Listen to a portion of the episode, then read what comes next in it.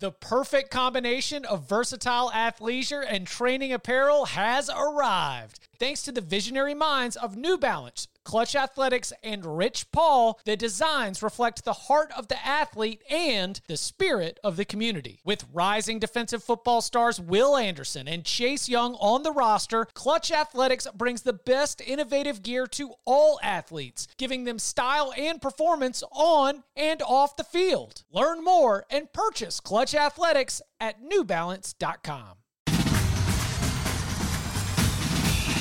Welcome back to the Cover 3 podcast with your hosts, Chip Patterson, Tom Fornelli, Danny Kanell, and Bud Elliott. It's your call for the best college football coverage from National Signing Day to the National Championship and everything in between. CBS Sports presents the Cover 3 podcast.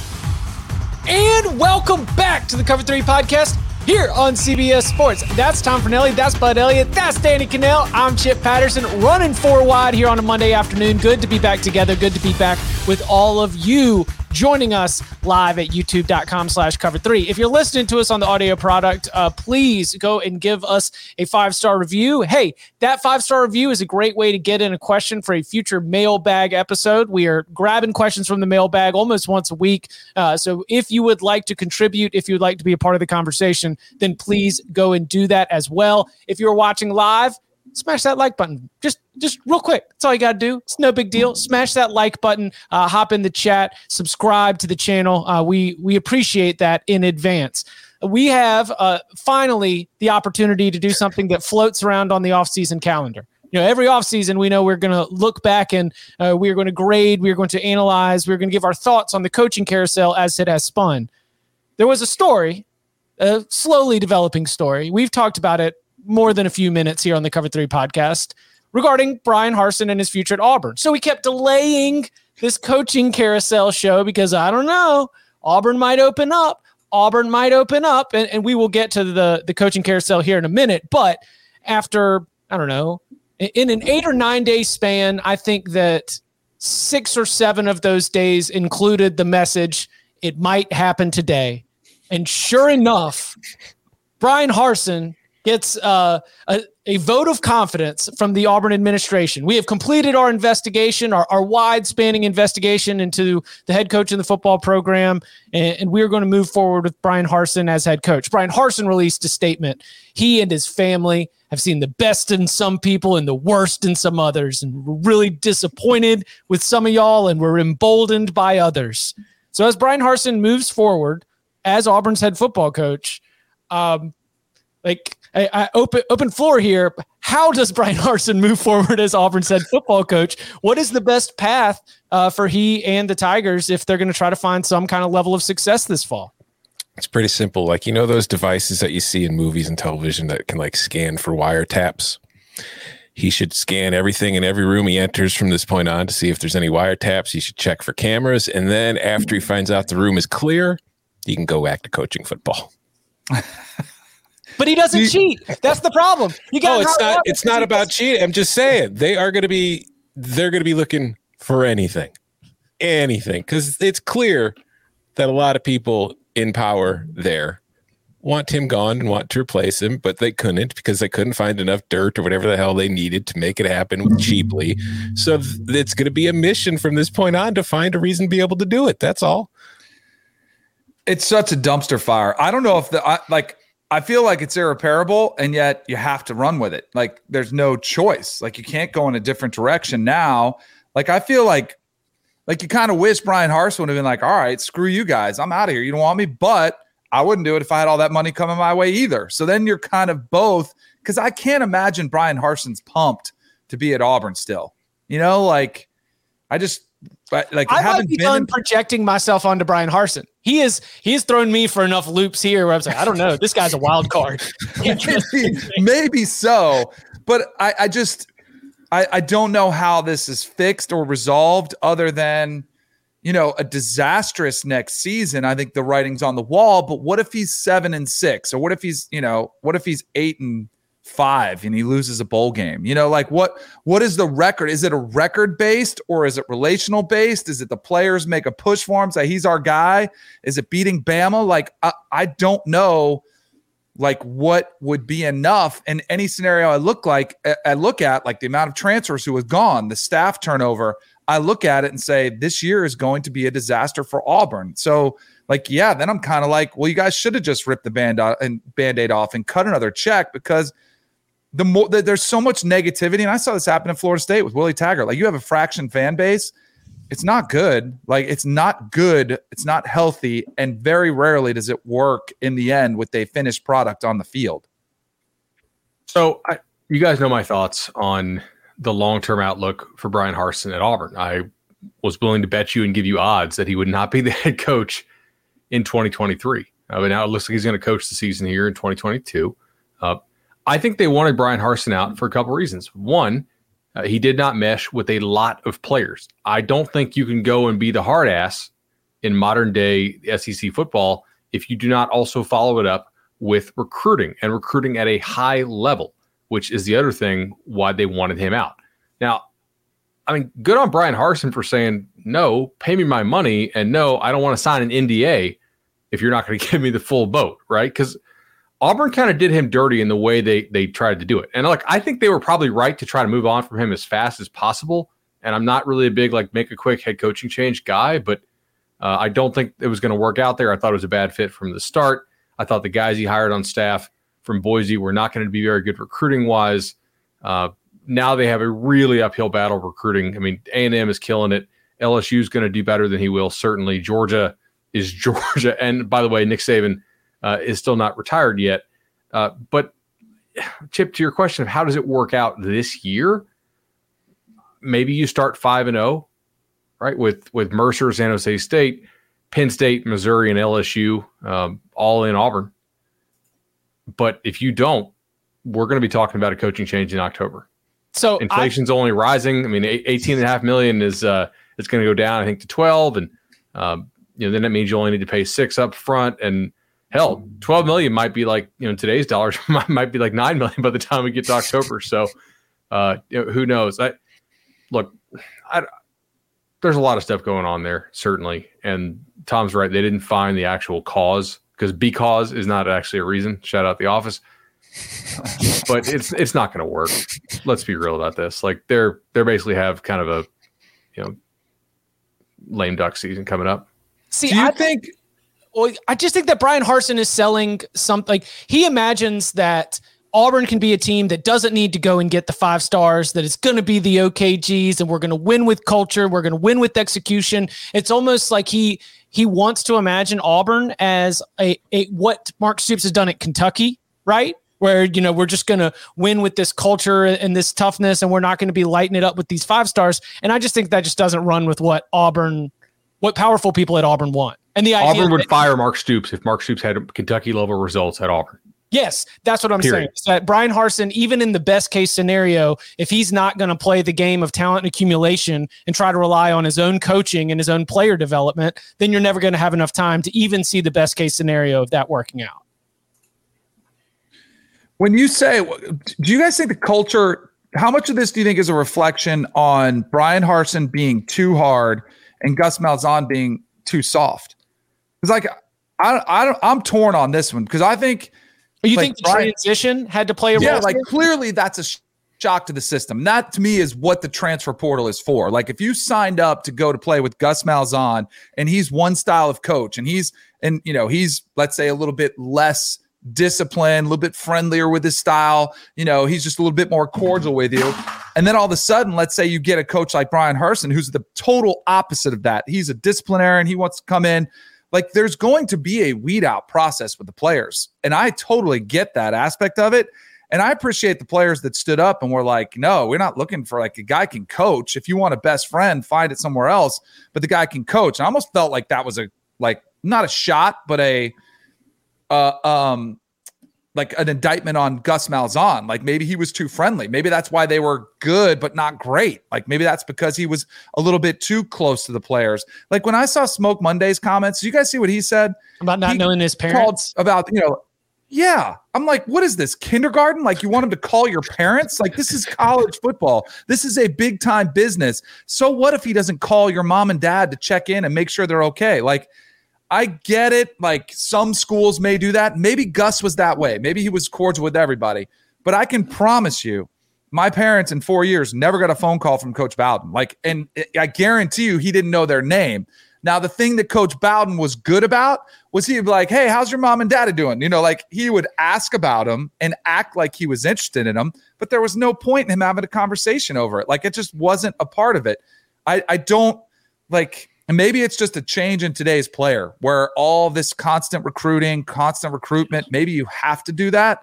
But I look at some of the players there and I'm like, stop crying, go out there and play. Like the coach wants to win. And some of the players, did feel to feel like that was cool with them. Like, hey, our coach is disciplined and he wants to win. But it just feels so fractured now. It's beyond repair. But some of this I do like as much as we want to blame the boosters. I think the locker room not buying in and to, to, to be fair, Bryan Harsin not to be able to get them to buy in, you know, that's a that's a big part of this problem too. Did you use the word did you use the phrase weed out intentionally? Yeah, because I think you okay, do want cool. to weed out. I, I, thought there was absolutely. a double meaning there from you. Yeah, yeah. absolutely. You know, okay. and this happens at every, you know, every school, and we're going to go over the new coaching hires. There's going to be painful relationships where guys don't buy in, and guess what? If you don't want them there, you need to get them to transfer. Like you might want them gone. You know, so and I know that's something that has happened at Florida State again, like you know, from a firsthand level. Like they're not everybody's going to buy in, but that's okay. Like you don't have to have them buy in just it's okay as long as you replace it with talent. And yes. the talent Auburn is bringing in is not matching up to the talent that is leaving. So they are going backwards in terms of talent on that roster. And the boosters correctly ascertain that. That's why I fully agree with with them trying to get him out. I don't really agree with some of their methods, obviously, but like they're not wrong. They see that Auburn is going to backslide under Harsin because they are not bringing in quality players. But I think I talked about this a little bit last week. The underlying the real funny thing about all this is that none of it's going to matter. It, you could have fired Harsin and hired somebody, and it wouldn't have changed anything. Like Auburn would recruit better, but they'd still be in the same division and same state as Alabama. They'd still be competing with LSU. They'd still be competing with Texas A&M. They'd still have to play Georgia every single year. Like, and we talked about it. Gus Malzahn had top ten recruiting classes wasn't winning titles, wasn't winning the division, wasn't winning the SEC like he did the first year there when he first took over, when he had, you know, they got to the BCS title game. But after that, it was a whole hell of a lot of eight and five seasons. And then, you know, some wins over Alabama to keep the the Wolves at bay a little longer for another season as he would begin every single year on the hot seat in danger of losing his job. So at least Bryan Harsin will be keeping that tradition at Auburn alive. That's their greatest football tradition right now. And but it's I, I don't know realistically what coach are you bringing in if you're Auburn right now that's going to change any of that. Jimbo's at A and M, Brian Kelly's at LSU, Saban's at Alabama, Kirby Smart's at Georgia. What are you changing? You are going to be the third place team in the SEC West. That's just what you are until Nick Saban leaves Alabama, and you're just kind of you know burning all your money trying to fix it when you can't. Uh, John Mack in the chat says, uh, "Does the booster behavior uh, does it matter in terms of the Auburn job's attractiveness? Do these tactics and these scandals mean that other coaches would stay away from this job?"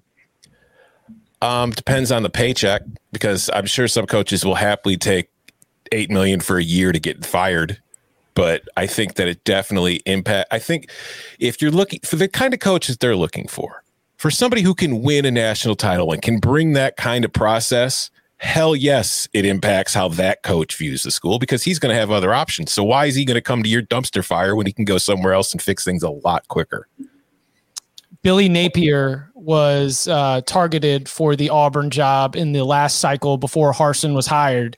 When he was introduced at Florida, there was a lot of talk about alignment about everybody being on the same page and about uh, things that apparently he felt were comfortable in place and not as in, unstable at Florida as what was happening at Auburn.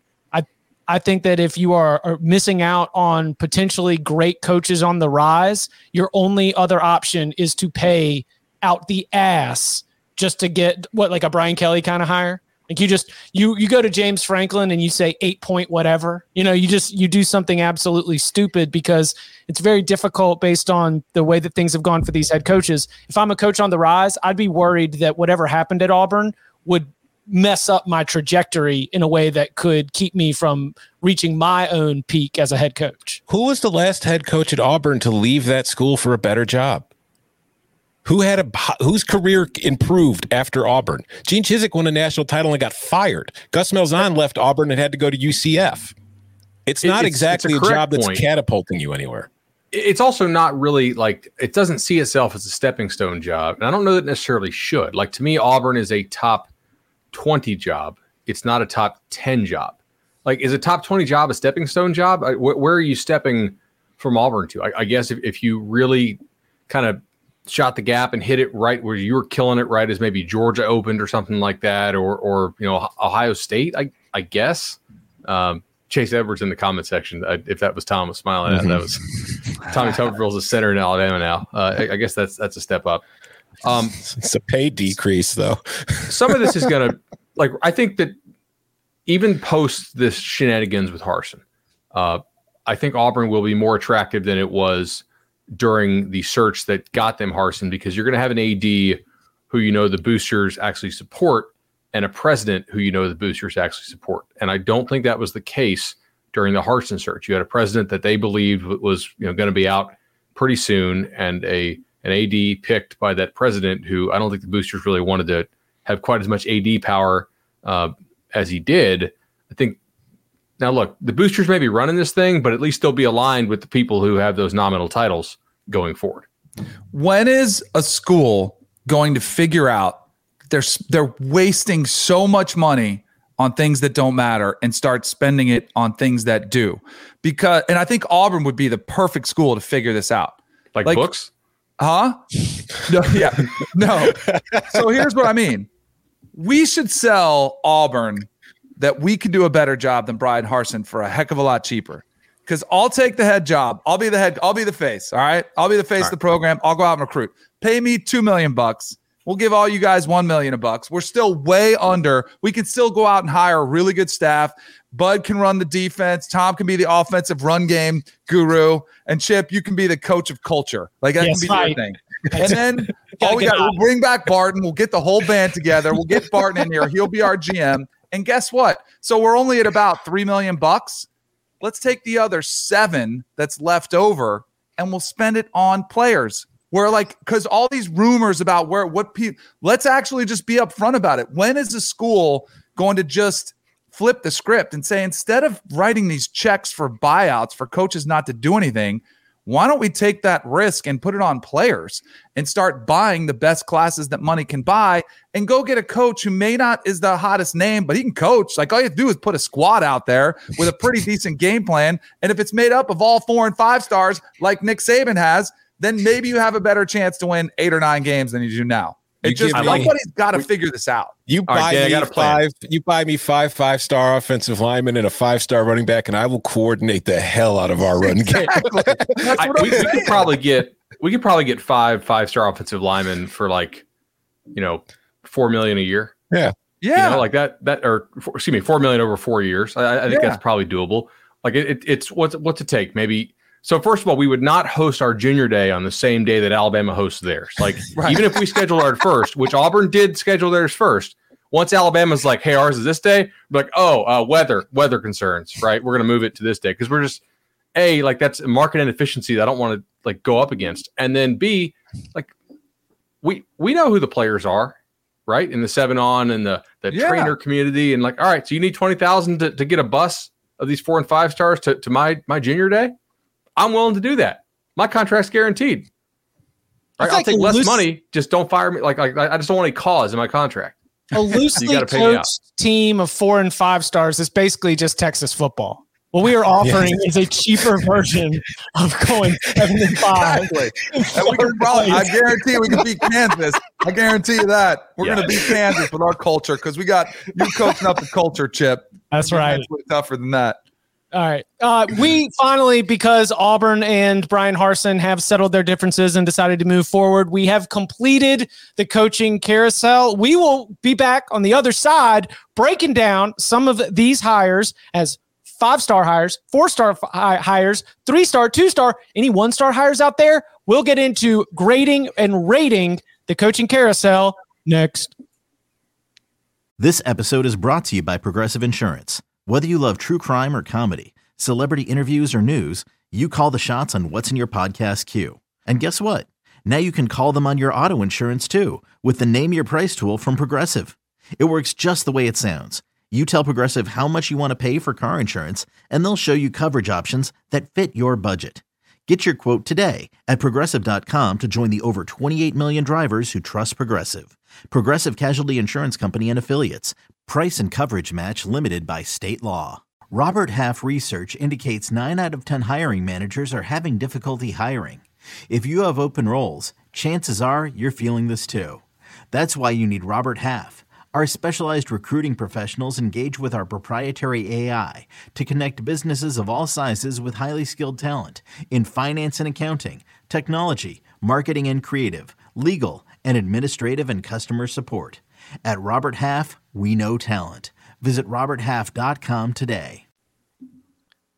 So I had a lot of fun trying to assign star ratings. Uh, I'm going to start off by saying I'm very proud of my star distribution. I have four five stars. I have four one stars, and I am pretty even distribution across my two stars, three stars, and four stars. Uh, I found it to be uh, a lot better than trying to go letter grade, and so I'll say that uh, I, I, guess Tom, this was your idea to to tackle it this way. Uh, maybe maybe something that we uh, we continue to rock moving forward. So I wanted to begin at the the very top. Um, how many five star hires have you all identified from this cycle, which, by the way, is pretty significant. Uh, 28 coaches changed in a 99 day period. And they were some of the most notable ones in all of college football LSU and Florida, Notre Dame and USC, the Pacific Northwest Powers of Oregon and Washington, Oklahoma, Miami, Virginia Tech. It's a lot of programs that matter and matter in ways that we talk about the sport and in the ways that we kind of play it up. So, when we review this coaching carousel, you know, in another offseason activity is always to go back three years, four years, five years, and see how those coaching hires and that coaching carousel look now with a little bit more uh, perspective. The, these are hires that matter. Doesn't mean they're all going to work out, but they're all hires that matter, and I think that's what makes it pretty cool. So, how what what are some of the? We'll start with the the five star um, the five star hires in everyone's eyes. How many of them there were, and if there's any differing opinion on that. I have two five star hires. Okay. So I was a little bit more liberal. I have got two. two. Okay. All right. So what are the two five star hires, Tom? Uh, Lincoln Riley to USC and Mario Cristobal to Miami. I, I think that it's a combination of everything you kind of need for the gig and per and far as like, you know, he's got coaching experience. We already know that. So we've seen him head coaching at different places. Uh, they are good recruiters um, and they are good fits for where they are. I think Lincoln Riley's a good fit for Southern California, and we know Mario Cristobal's a great fit for Miami. So I think that for everything that you put on your checklist of what those jobs want, they accomplished it. So for me, those are the only two five star hires this cycle. I agree with that. Um, so at 24 7 sports, we do not take into account where the guy is going when we do our grades, right? Like you know, yes, if, you do. Once they go to Illinois, you take a star off of them. Well, of course, Barton's that, already admitted to this.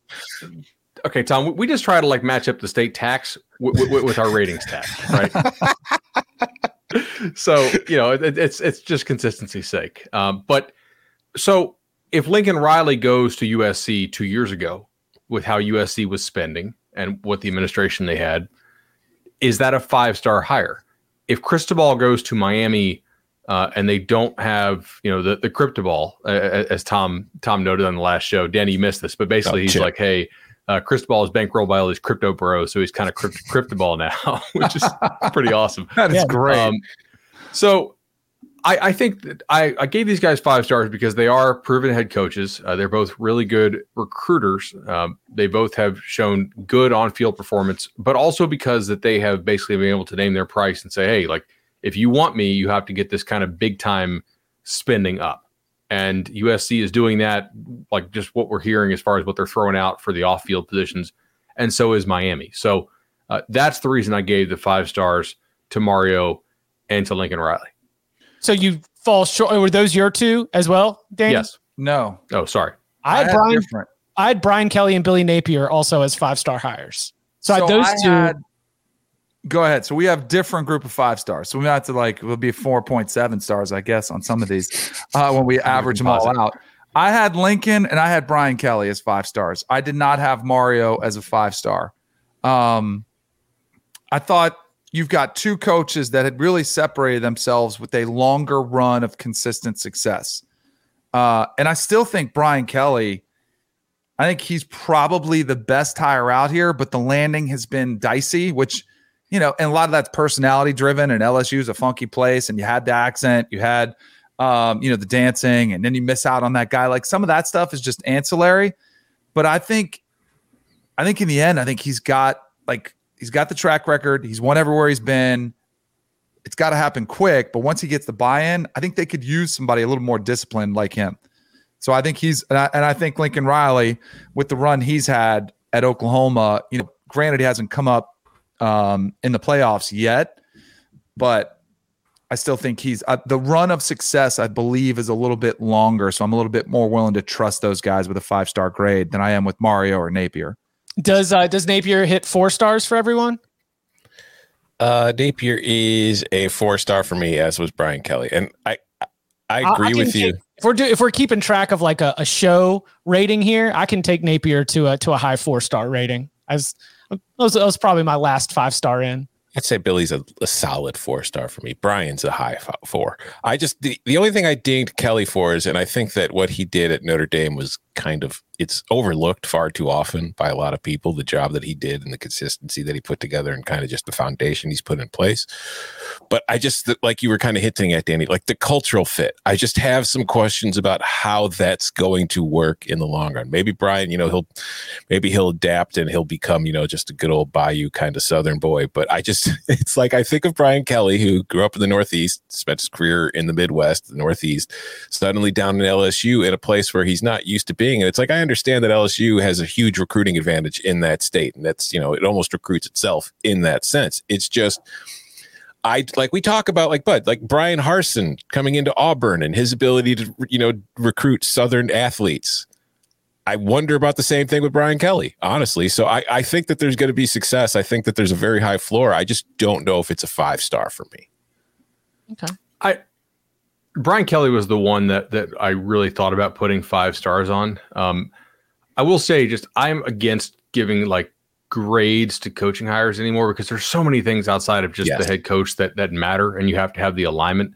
Uh, but Kelly, with the track record to me, was pretty close to being a, a five star. It wasn't quite as splashy, uh, maybe as as the other two were. Um, and the other two are, I think, better recruiters than Brian Kelly is. Not maybe by a ton, but by a measurable amount. Um, and are, are- are we just going over our, our, our four stars, or are we going with job by job? Let's, or let's what- go, what jo- do we let's go job by job here. So, um, what's the? I feel like we we've gotten a good feel for Riley and Cristobal. If you've got any notes on those, f- feel free to take that. Kelly and LSU. Um, we, we could go ahead and take it. I know the rest of the guys are, are pretty much four stars across the board. So uh, Napier, Venables, or Freeman, whichever one of those you want to go ahead and grab and get us going. I, I I put four on Billy Napier. Um, I I- think it says something that he he turned down several jobs uh, recently, and uh, he has got Florida to spend more money. Uh, now I use that argument to make uh, Lincoln Riley and Mario Cristobal five stars, and I think the difference here is the proven track record in the Power Five as opposed to in the Sun Belt, uh, and also the the name value. Right, kids out there, boosters out there know who Lincoln Riley and who Mario Cristobal are. I'm not really sure that most recruits or most boosters, if you showed them a photo of Billy Napier, they would know who that is. And I think he'll do a good job at Florida, uh, which is why I gave him four stars. But I don't think he's necessarily quite as much of a slam dunk, uh, maybe as the other two are, assuming that that level of booster support for, for Riley and Cristobal uh, remain what it is. I found myself moving Napier ahead of um, some of the some of the other hires where we just didn't have the head coaching experience. Where I might be very excited out of what you did as a coordinator, but when he's got like Sun Belt championship and proven division titles, those are big time tiebreakers for me. That had me moving Napier uh, ahead of some of these other very high profile, very talented, based on the results, assistant coaches who are getting Power Five jobs now. I had Napier at four. I had Freeman at four. I have Venables as a three. Well, let's talk about it. All right. Yeah, I did too. I did too. Yeah, I just I, I don't think it's a very exciting hire. And I, I think that too, like Oklahoma fans, while they will never admit it, I feel like the way that they've responded to everything and the way that they're kind of holding on and they're still very bitter about what Lincoln Riley has done. I think kind of speaks to how they feel about the hire too, because Brent Venables is a great defensive coordinator and he has been for a very long time. I have absolutely no questions that he's going to come in and that defense is going to be good. It is going to be well coached. It's going to be aggressive. It's going to be all that fun stuff. But he's never been at the head of the table. He's never been in charge of the program. And I just don't know how that's going to go. So I think that this has he has a chance to be, you know, one of those three stars that becomes an NFL all pro player that everybody see the graphics like nobody believed in this guy out of high school. They only gave him, you know, made him one of the top 10% players in the world. But like I just think that there's also a chance that this is kind of like a rebound more than anything. Like, okay, well, we, we got to get the guy we know won't leave us. We got to get the guy we know is loyal to us. I, yeah, I, I put. Sorry, Danny, go ahead. I was just gonna say, I kind of I was trying to like come up with criteria, like how do you justify these? So I wanted to have a lengthy run of success for five stars. For, for the difference for me between four star and five star was meaningful head coaching experience. So that's why some of these guys were left up because I didn't have Marcus Freeman as a four star, though I like it. But the fact we haven't seen him as the head guy taking over that position, I'm just like, and maybe, and that's kind of where I went with Venables too.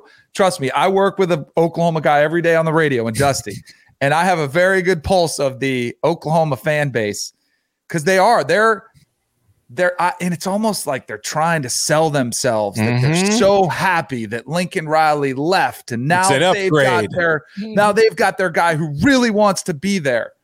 People have And figured out know, like- Lincoln's offense. Right, right, exactly. Now I do think it was great that he got Jeff Lebby to come join him. Like I think that's a huge, that's a huge like feather in his cap, which is going to help things. Their recruiting class, they were able to maintain. Didn't they finish top ten? I think they were still up there in the top ten, which might have been one of the highest of the coaching turnover grades uh, for like recruiting classes. But like you were saying, you don't know how somebody's going to be when they're at the head. I think it might work out, and maybe it is one where you know that it's it's perfect fit but i got to see more of a run. And for somebody who's always been a great coordinator some guys are just that. And it's not an indictment on them a negative indictment. I don't think it should be. Some guys are just born coordinators and they're great at that job but once they become the head man it, it's just a different job responsibility. It's a different job description. Some of them flourish with zero problem whatsoever. Some of them don't that's why I kind of wanted to see at least some head coaching experience in my four star guys. the four star ranking for Brent Venables takes into consideration the position that Oklahoma was in at the beginning of the hire. The fact that Oklahoma did not fire a head coach and then go out to have to, you know, justify that firing, and the fact that Oklahoma, based on everything we could tell, was pretty caught off guard, or at least it moved very, very quickly, and that the hire of Brent Venables with the presence of Bob Stoops, with the retention of some key assistants as well as key support staff, I I probably am given a, a, a bump here to the idea of continuity and the idea that Oklahoma was left with a, a position it did not want, and yet it was able to have a result of getting someone who we've looked at as potentially a great, a good head coach for a couple seasons now, and he gets the opportunity to inherit a great situation. So I. I'll, I'll go more on the positive side, probably uh, lending some uh, some lenience towards Oklahoma, since it wasn't like this was a, a position they wanted to be in. That positivity is why you are the head of our culture. That's right. That's right. Okay, what about the what about Notre Dame? The hire of Marcus Freeman. How how'd we grade it? I gave it a four, but that's also mostly because like you can make a lot of the same arguments I just made for Brent Venables about Marcus Freeman. I'm just a really big Marcus Freeman fan, and I think he's a terrific recruiter, and I think that he's kind of perfect for that job. And I think that he's kind of got the charisma and the personality for it. And I think that Notre Dame is in a in a better position. Like I can't I, now that I think about it, like Oklahoma moving to the SEC probably does impact the way I view that hire because I just don't know if Venables is going to be able to take the Sooners into the SEC and really compete from the start. Whereas I think Marcus Freeman at Notre Dame is probably going to continue having a lot of success. I gave it four. I gave it so, three. Yeah, I'm, Sorry, I'm with Bud. I, Yeah, go ahead. I, I think there's a lot to like here, uh, but also Marcus Freeman has never been a head coach, and I think there's a pretty good chance that it works out. Uh, but also, this is Notre Dame, and that's a hell of a job. And you gave it to a guy with no head coaching experience. Now, look, there are great examples out there, including the guy who just won the national title uh, of teams hiring somebody with no head coaching experience and them going and killing it. And I do think he's probably going to improve their their their recruiting. Uh, but do we know what what is Marcus Freeman's history of making hires, replacing staff if those successful hires get hired away, managing a staff, managing a culture? All the kids on that team seem to like him a lot, which is which is a great start. But as Dan noted, it is different as a head man. So I I just I don't like throwing out a whole bunch of fours and fives here uh, personally, unless I think it's really a a slam dunk, like relative to to how the program you know could have done.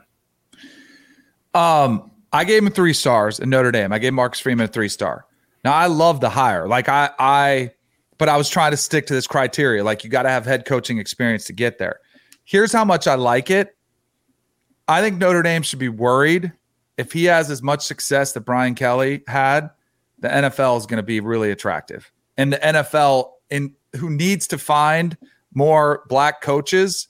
If they start looking around, Marcus Freeman's going to be a prime candidate. If he wins in a year or two at Notre Dame, and he wants to, maybe he's a college guy for life and he's like, hey, I'm good here. But if he wants to, I think the NFL would come calling for him. He's impressive. He's really impressive. Three star, but watch out for the NFL. It's like he, hey, listen, But if, that's what I'm saying. Like if he's he could Hey, spring Cooper Kupp was a zero else- star. But like where I know I know you could say like you're going to go to LSU, but I was going to say where else you're going to go? What's next for you if Marcus Freeman like and you're climbing that coaching ladder? Clearly, it would love they would love for it to be Notre Dame national championship would be it. But if Brian Kelly saw that he was maxed out, and we'll see like because if they don't if they don't open things up with recruiting and you know all this talent acquisition business, it might just be getting to the playoffs is all they can do. You know, but and you if they- know, Marcus Freeman could have his eye on Columbus. If the NFL comes and sniffs around for Ryan Day, then he gets to go back to his alma mater and take over a program very open in the talent acquisition business. Yes. um, all right, we got. Uh, uh, what about Oregon? Dan Lanning, hired Georgia's defensive coordinator, wins the national championship, arrives in Eugene. You are replacing Mario Cristobal, a five-star hire for Miami. What kind of grade? Three stars. Just to be consistent. No head coaching experience. Good defensive coordinator. We know he's going to have an emphasis on recruiting, which I think gives him a higher ceiling. Uh, but again, until you're at the head of the table. And another thing, too, like with defensive coordinators, like when Lincoln Riley took over at Oklahoma, I was high on that hire because I'd seen Lincoln Riley's offense and I saw what it was able to do to teams because they weren't quite prepared for a lot of what they were getting yet. It's easier to do that with an offense than it is with a defense because you know the offense is going to dictate play for the most part. Defense is kind of just you know trying to contain what an offense is doing to you. So I worry about that, and that's one of the things that it's like kind of limits that hire to me for three stars. But I think it's a good hire for Oregon. Four stars, but I'm I'm already clearly. Whoa. I mean, it's Four stars. We got a Lanning stand over here. yeah, I, I just I, I- I'm quickly seeing it come apart. That when my four stars are Venables, Freeman, Lanning, Tedford, Pry, and Elliott, I'm just like, all right, well, I'm I'm clearly out out ahead on a few of these names that are going to end up falling a little bit short. Maybe maybe I am uh, not given support that should be given elsewhere. But I I think that for where Oregon is at right now, to be able to get somebody uh, who might have a really bright future, it is not all that different to what they did with Mario Cristobal when they promoted him when Willie Taggart left. Oregon is that kind of Power Five job where you are looking for successful Power Five coordinators to give them an opportunity, access to all the resources, and the opportunity to win.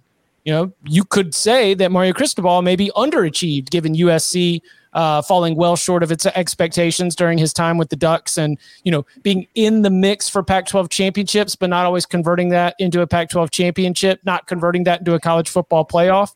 I think that Dan Lanning is the kind of coach uh, and the kind of hire that Oregon football makes. So, I mean, not a five star, but I felt comfortable as a low four. I went three there. Um, I think to Tom's point about like knowing what his own offense looks like, I, I, I really think Dan Lanning is probably a pretty good coach. But I think that because people have told me because the defenses he's been in charge of have been really good and he's been a really good recruiter. However, there was still some risk in Georgia taking Kirby Smart from Alabama because that was always Nick Saban's defense. This is Kirby Smart's defense at Georgia. And again, there's a lot of stuff that we just don't know. How will Dan Lanning run a program? How will he manage his staff? How will he make hires? Like that, those are all kinds of, of, of things that just I need to have more confidence in that um, if I'm going to give you four stars or or heck five stars. And how effective will that be defense be without 15 NFL players on? Thank you. That's my that's what makes I'm getting me a to little that. worried about it. Like uh, again, about our formula, us being coach. See, Tom be a really good run game coordinator. He had five five star offensive linemen in front of him, but like, and that's essentially what Dan Lanning had. He had all the talent in the world. He'll have good talent, um, but it's not going to be the same, and he doesn't need the same. To be fair, like, so he doesn't have to have that much talent to be really good defensively in the Pac-12. What I think is going to make a challenge for him is, you know, USC like if we're all kind of bullish on Lincoln Riley, which I am, and I think they could have a quick turnaround, like you're not going to just be rolling out Pac 12 championships, you know, the way that Oregon fans may think you should. I mean, I don't know. So I think that's going to be a challenge for me. I don't think they're going to have a run in the uh, in the Pac 12 with USC kind of coming back, or at least that's what I think is going to happen. So we also have, and we can take this conversation uh, here in just a second to the the rest of those Pac-12 North changes. But you know, Kalen DeBoer's in at Washington, Jake Dickert promoted after being the interim at Washington State. Uh, you look at what Jonathan Smith has going at Oregon State, David Shaw trying to get Stanford back on its feet. As you look across the division, even after the coaching changes, Dan Lanning inheriting a program that should be power ranked, rated, predicted, or whatever first in the Pac-12 North. Yeah, but they do lose a lot. So What do we think? Still, I mean, still the team to beat, right? probably. Yeah, but they've got to be the favorite, but that's the problem. The expectation is going to be they should win the division. yeah. I, I feel like the Pac-12 North champion next year could easily be six and three. Stanford, here we go. This is it. This They is got that recruiting top 20 recruiting class. Let's go. Mhm. Um, all right. What about the grades for Kalen DeBoer's hire at Washington? Former Fresno State coach uh, gets the tap. It was one that kind of seemed to get thumbs up more or less at the time. Um, I know that we discussed it in a mailbag episode. How many stars did you give it? Three. Yeah, Three. but I Three. almost gave it four. Yeah, I like I did too. So I had two that I almost gave one. We'll come back to the Big 12 later. But I talked to Kalen DeBoer. Remember, I was all on Indiana's bad bandwagon. A lot of it was because of like Tom Allen did a great job culturally getting people back, but Kalen DeBoer did a great job with the offense specifically. And then you saw what he did uh, at Fresno with Jake Haener and having the year that the success that he had with him. And I like it. Like he's a fit regionally, having spent some time at Fresno State before and after the stint in Indiana. Like I think it's a good fit all around. And I think Washington, like clearly there was there was something toxic going on with Jimmy Lake. I wasn't blown away with that hire, but I still think they have some talent to win. And I think they're closer than we might think to being, you know, a contender in the division. I mean, so defensive performance is much more highly correlated with star ratings than offensive performance is. Like we know this. It, it's the same thing year after year. Star ratings are much better on defensive players than they are on offensive players. And defensive coaches cover your ears real quick because you're going to hate to hear this. That means you can do more as far as like controlling your own destiny on the offensive side of the ball with coaching. You know, Mike Leach's offenses outperform their recruiting rankings. His defenses do not. We see this pretty consistently across the sport. I think DeBoer is a really, really good offensive coach. I think he's going to bring some excitement to that program. I think his quarterback development will help them be competitive in that division year after year. And you know, if they're able to recruit better on the defensive side of the ball, uh, then you know, heck, may- maybe they'll be able to actually make some noise there in that division and, and win the thing. But I, I he's a guy I could see getting stolen away after three or four years there. He also has some head coach experience. So Washington is a step like stepping stone to a Big Ten job or an SEC job or a job with a bigger paycheck. Because in terms of Yeah, I think Like, so. I in terms mean, of Power Five jobs, I consider it upper half of the Pac-12. And USC took Oklahoma's coach and LSU took Notre Dame's coach. There is no job that There's no cannot be a rules. stepping stone job at this point. uh, Very true. all right, what about Jake Dickert at Washington State? I gave that a three. I thought it just made a ton of sense. You f- you finished the job. You finished the job of the season. Team seemed to rally. Makes sense. Three stars here. Yeah, it wasn't a situation where you were excited to be firing your coach to begin with. It was kind of just circumstantial. So to be able to get as much continuity as you possibly can, given the situation, it's hard to say it's a great hire. It's hard to say it's a bad hire. Three stars. Danny, when you mentioned the Big 12, do you want to take us to Texas Tech or do you want to take us to TCU? TCU. Um, I like the Sonny Dykes fit. I do. Um, I think TCU is a program that kind of just, and I I like Gary Patterson a lot, but I think they just needed like some fresh, a breath of fresh air. Uh, they get it with somebody who you know was living on campus at SMU, so he could recruit the era. So I mean, he's very, you know, intimately familiar with the Dallas Fort Worth area, with Texas, you know, having the history of Texas Tech. Like he just, I think it's going to be a really good fit. So I, that's the one where I was going to go three and a half stars as well. Um, I like it a lot. I'm at three, and I am wrestling with um, an unfair judgment of Sonny Dykes, perhaps unfair, that at SMU it, they seem they were a team that, in ways that we could benefit from in the Locks podcast, very very different against the worst teams and than it was against the best teams, and that when SMU went against comparable or better competition, you found yourself like, man, like seems like they've got a lot of talent. On most Saturdays, they're able to light up the scoreboard with this offense, but it's kind of inconsistent right now. And I'm using that to kind of curb some of my expectations. That said, as the hire, I think it was a it was a very good hire for SMU. I uh, for TCU, uh, I give it three stars. Yeah, I gave it three as well. I think that it's it's a high floor hire in that you know exactly what you're getting because you've already seen plenty of Sonny Dykes running a program. It's just I don't think there's much ceiling to it. I was between two and three here. Um, like I, I think he did a, a fine job at SMU. What tipped it was was the fit, just knowing how well he knows that area. I, I think will will help him quite a lot, as Danny mentioned. But I wasn't like super impressed as as Chip and Tom said with how they played when they played somebody of kind of equal talent. Um, you know, I'm I'm okay with it. It just it doesn't blow me away. So, Bud, what about Texas Tech with Joey McGuire? Ah, there's all these kind of vibes there, right? Like, Yeah, yeah, yeah, a hundred percent. yeah. yeah. I gave it two stars. Um, like it might work out really well, uh, but and maybe I'm maybe I'm a dummy for this, right? Maybe I, sh- I should give it three stars because Texas Tech is not trying to shoot the moon; they're trying to find the inefficiencies in the recruiting market so that they can consistently go to bowl games. And if that's their goal, which I don't think it is, but if that's their goal, and I think it probably should be, um, then maybe McGuire can do that. I I mean, I'm almost going to raise this on air. Like, I think DeRuyter's a fine hire. I think Kittley's actually a really good hire for the offensive coordinator side of the ball, given what he did, you know, at at at, a, at Baptist and also at Western Kentucky. But I man, I don't know that that's that's a bit of a jump. I gave it a three star. You know, like but when when you're when you're rating a recruit, a high schooler, and it's like, man, there's a lot of tools there. It hasn't put any of them together yet, but like there's there's some there's a chance for this kid to be pretty good if he gets coached up, gets developed, and figures things out. That's kind of how I feel about this hire. I feel like it's it could blow up, it could be terrible, but they're also if things click and they figure out and his ability, you know, his high school knowledge and his connections in that state, if he's able to get some talent that maybe Texas Tech couldn't get or other teams are kind of unaware of because of it, there's a higher ceiling. So I gave him a three star rating.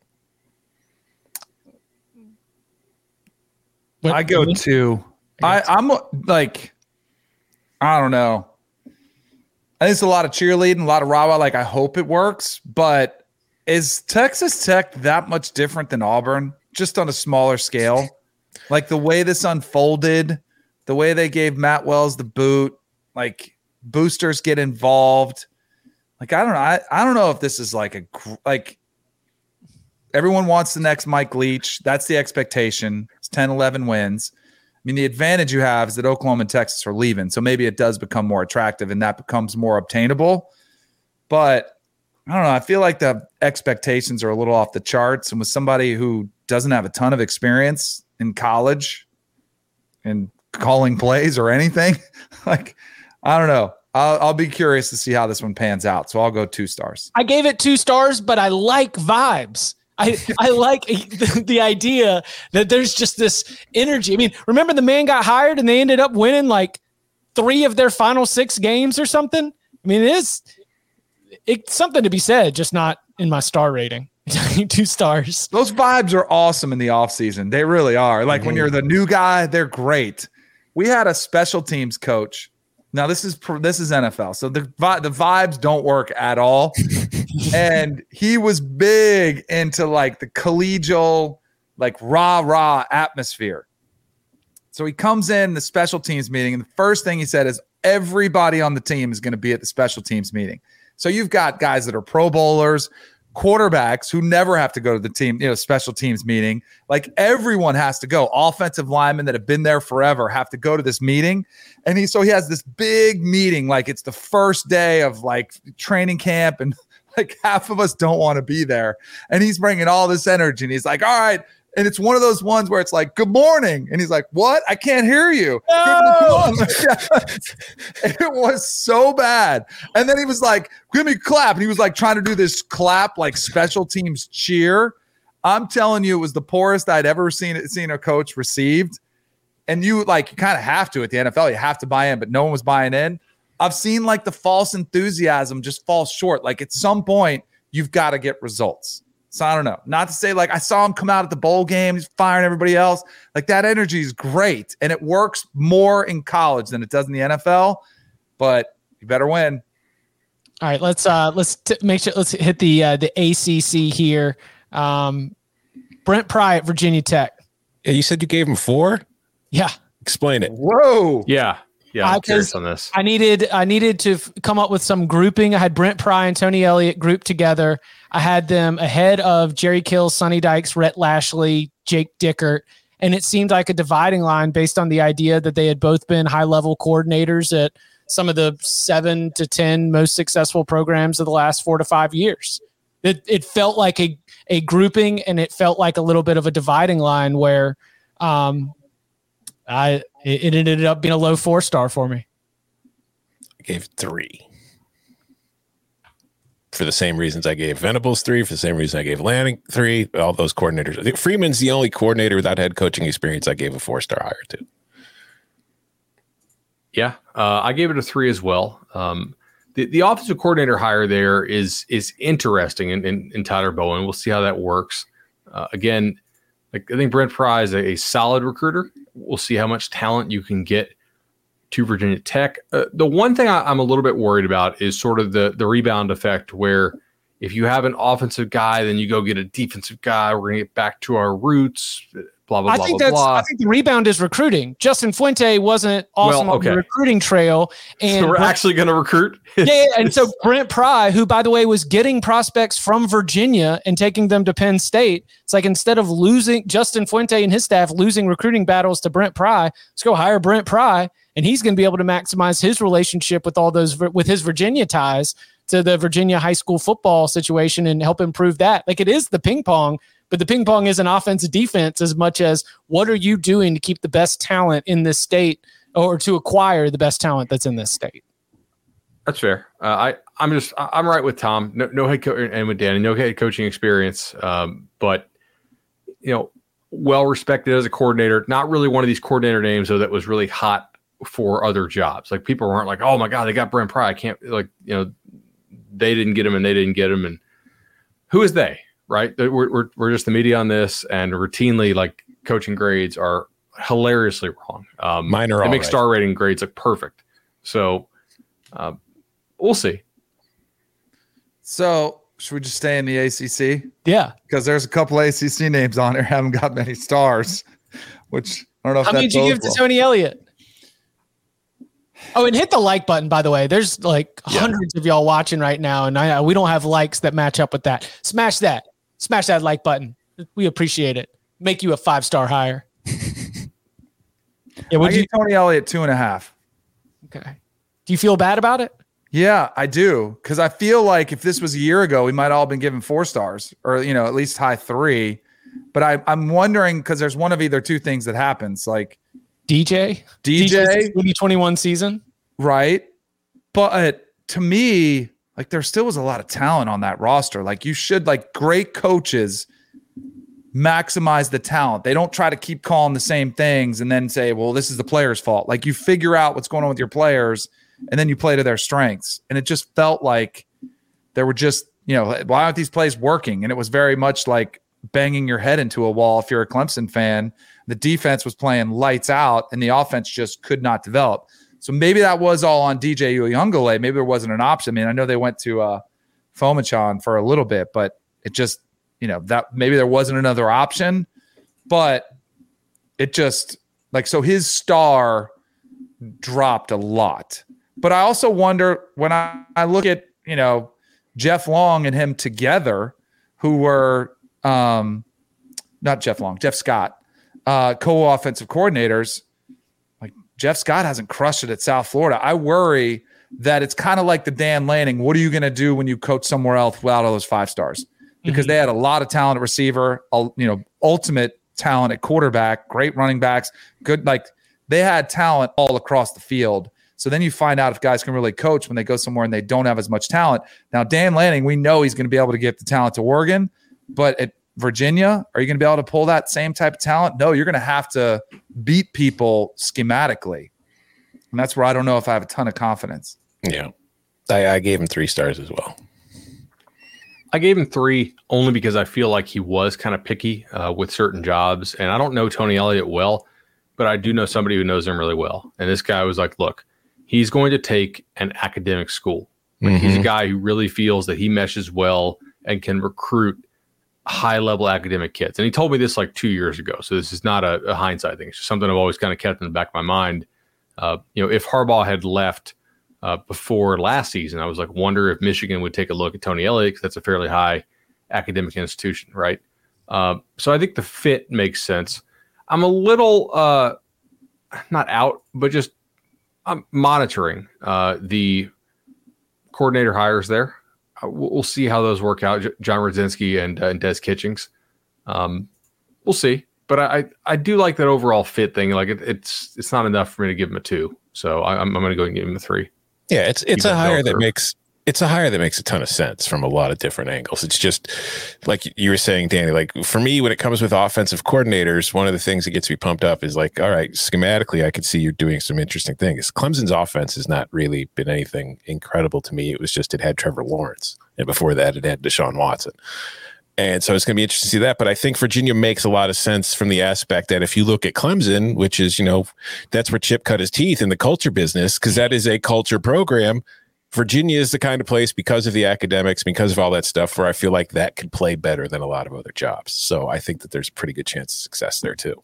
And when Tony Elliott uh, was asked a lot about name, image, and likeness, like everybody else was on National Signing Day, he was very clear that the the players that Virginia is in the running for aren't necessarily the same where you're talking about NIL bidding wars. And so it's a little bit of a different approach in terms of they're not ignoring it or those opportunities, but he he doesn't imagine that they're going to find themselves in that position. It also um, it should be noted that I gave some bonus points for that cool $10.3 million that he freed up right before they announced him as the new head coach when all the story storylines or Virginia doesn't spend on football facilities. And then mm-hmm. he went back and said, uh, uh, gentlemen and ladies, you can find that money somewhere. And then boom, the board of visitors just comes up with $10.3 million to transfer over to the athletic department earmarked for football improvements. So he, he might not be in the like recruiting NIL bidding wars, but he understands the arms race and he understands that even at a place like Virginia, which might be leaning more on the academic side of things,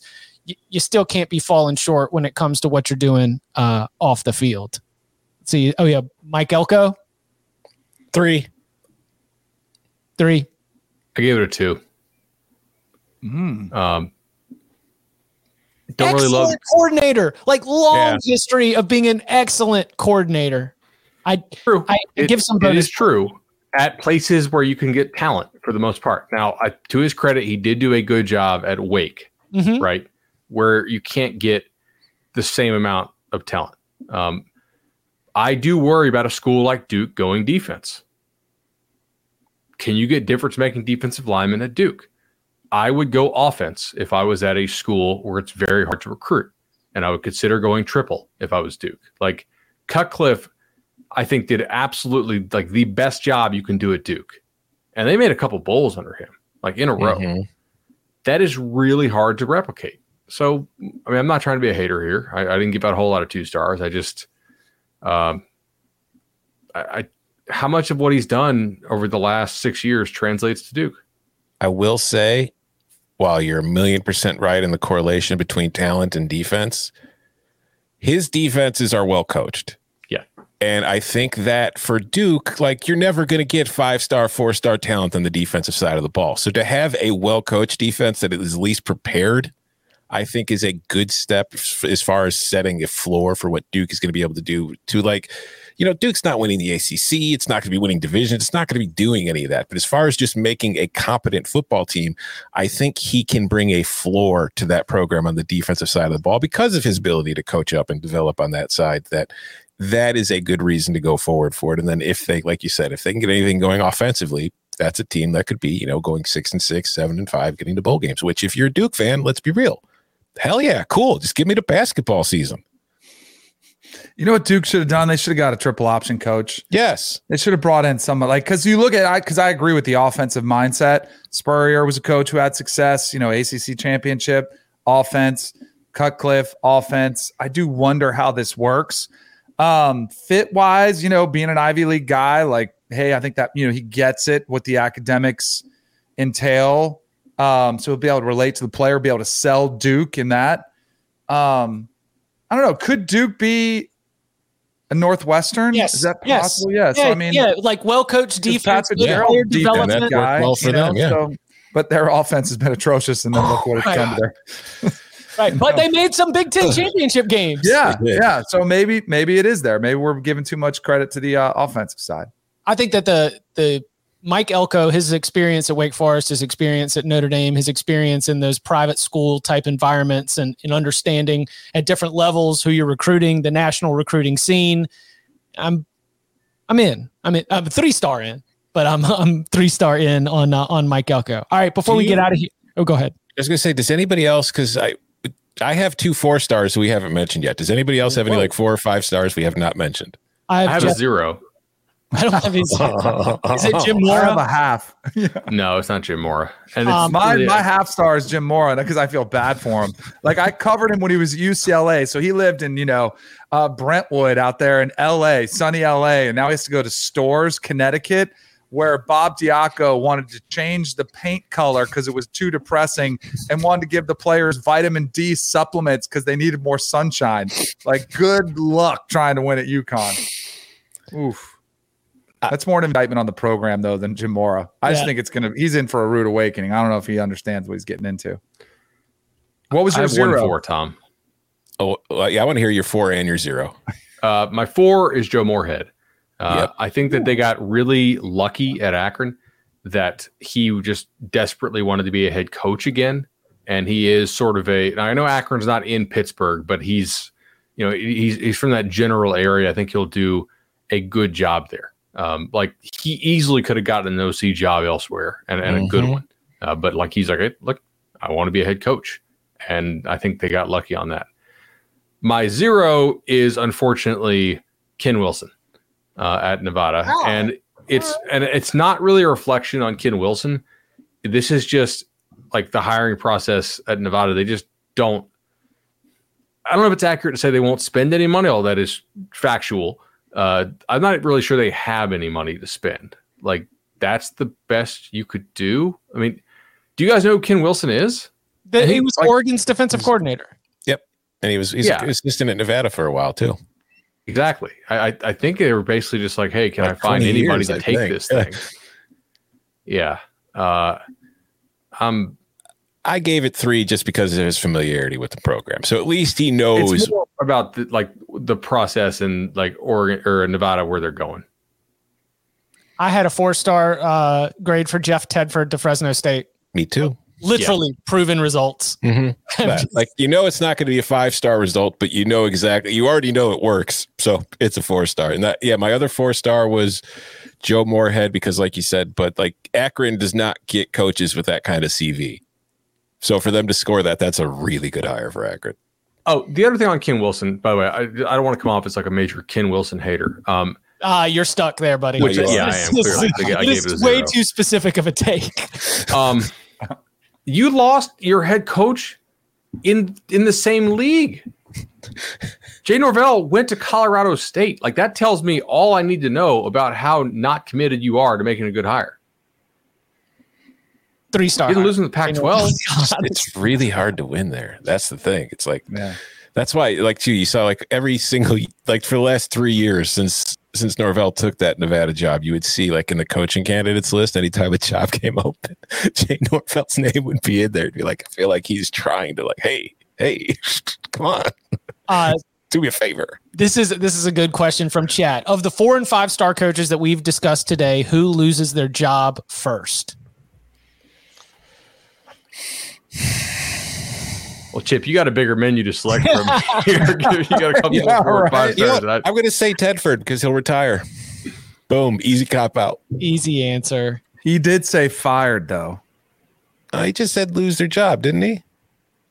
I had Mm. uh, uh, from my big menu. So I would say that now. Dan Lanning at Oregon or maybe Brent Pry at Virginia Tech could find themselves facing early pressure at Oregon, probably because there's so much influx, including USC surging. So all of a sudden, you're going to find yourself way off pace.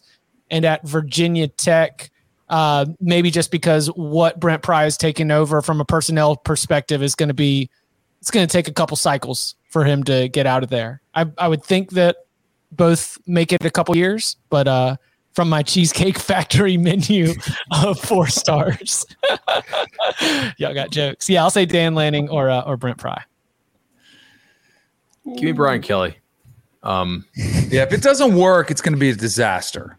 Like Mhm. I think yeah, I don't like the offensive coordinator hire Mike Denbrock at all. Like you watch what Cincinnati did against Bama, you're like, yeah, I want some of that. That's really that that's that's what I need. Um, Matt House, I think, is is a pretty solid hire. Uh, I do think that where you were on the big board of your school impacts how much wiggle room you have when you get to that school. It's pretty clear Lincoln Riley was either one A or one B at USC. Mario Cristobal was number one, I think, with a bullet at Miami, unless unless I'm And two, somebody. three, four, and five. Yeah, Mhm. exactly. Uh, Billy Napier, I think, like it's pretty clear. I mean, I know LSU didn't want him, but L- Florida definitely did and went out and got him. What choice was Brian Kelly for LSU? Fifth, I thought it was a break glass in case of emergency situation. correct. Yeah. Which means you probably have less wiggle room. Uh, and the SEC is about to just have stupid money. I mean, like they're, I think next year is the year they'll be more than double the, the annual payout of like the ACC. So we might say, oh, it's a big buyout, but it, it ultimately it may not be that big of a buyout when when the money starts to get dumb. So uh, I'll go with Brian. I, mean, I only had four four guys that fit the category.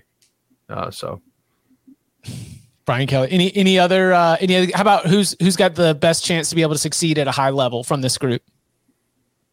Uh, Lincoln Riley. Yeah. I No think question. I think also I think Lincoln Riley. I think Mario. I mean, think about the the roads to get there, um, and I think Venables. But I think Venables could be one of those ones that I'd be worried about because the expectation, the bar has been set so high that if it doesn't work, you know, they could. You know, oh, we want this guy taking us to the SEC, or one as soon as they get to the SEC, one bad year, which I think is probably what Lincoln Riley saw coming down the road, and one one of the reasons he thought another opportunity was attractive because good luck making that transition. That fan base is going to think, oh, we're still getting 10, 11 wins a year. Good luck. I will does say, Venables like, get to coach in the SEC? I don't know. That's I was g- like, Yeah, I think he will because I think they'll do all right this year. Well, I don't know. Uh, they did lose a lot. Depends on, depends on how quickly they can get there. I, I will say though, like that's the thing. Like you mentioned, Venables as being a chance for success. I I, I got to disagree because I, Oklahoma and Texas fans aren't going to want to hear it. But unless you're rooting for your like athletic department budget, I really don't think you're going to enjoy life in the SEC very much. Who roots for their athletic department? That's my point. Like I think you're going to go from you know, especially not, not so much Texas because you've been struggling, but like if you're Oklahoma, you're going to go from king of the mountain to just some other team pretty quickly. and they're going to fit in perfectly because they're going to be the new LSU or the new Auburn. We should be 10, 11 wins. They're going to be start cycling through coaches. Well, they already do at Texas. So. Mm-hmm. I mean, a- ask West Virginia about that, Yeah. right? Ask TCU, a- ask these program, ask Maryland, these programs that took the check. In some cases, because they had to, but then now they got to take the L's. Like you took the check, and they are paying you to take some L's when you get to that new league, unless you're like a really, really, really like top five type program. you you're at least adding one L. The exchange of competition from uh, the Big Twelve to the SEC is minimum. Utah didn't take no L's. Utah came ready to go. It took them a minute, didn't they? It It did. did. They had a, they had an adjustment period, but they also had tremendous continuity, Yeah. and they also benefited from the USC UCLA kind of down cycles. Floating. Mhm. Mm. Well, the the coaching carousel, at least here on February 14th, with Bryan Harsin at Auburn still in place, uh, it is completed. Please. Please. we give C plus letter grades to every single one of them, and we hope you enjoyed our five star to one star rating here on the Cover Three podcast. We'll be back in like four years to look at this very group and see how things worked out and see whether how right or wrong our predictions were. Uh, you can follow him on Twitter at Tom Fornelli. You can follow him at Elliott three. You can follow him at Danny Kanell. You can follow me at Chip underscore Patterson. Gentlemen, thank you very much. Thank you.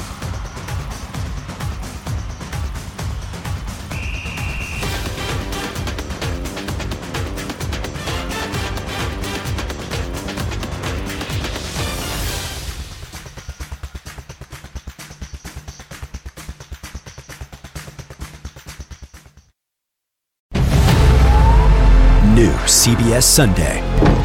You collect rewards, right? This is how I make my living. When something is lost, Everyone's looking for something. he finds it. You strong swimmer? So so. So so. So so's okay.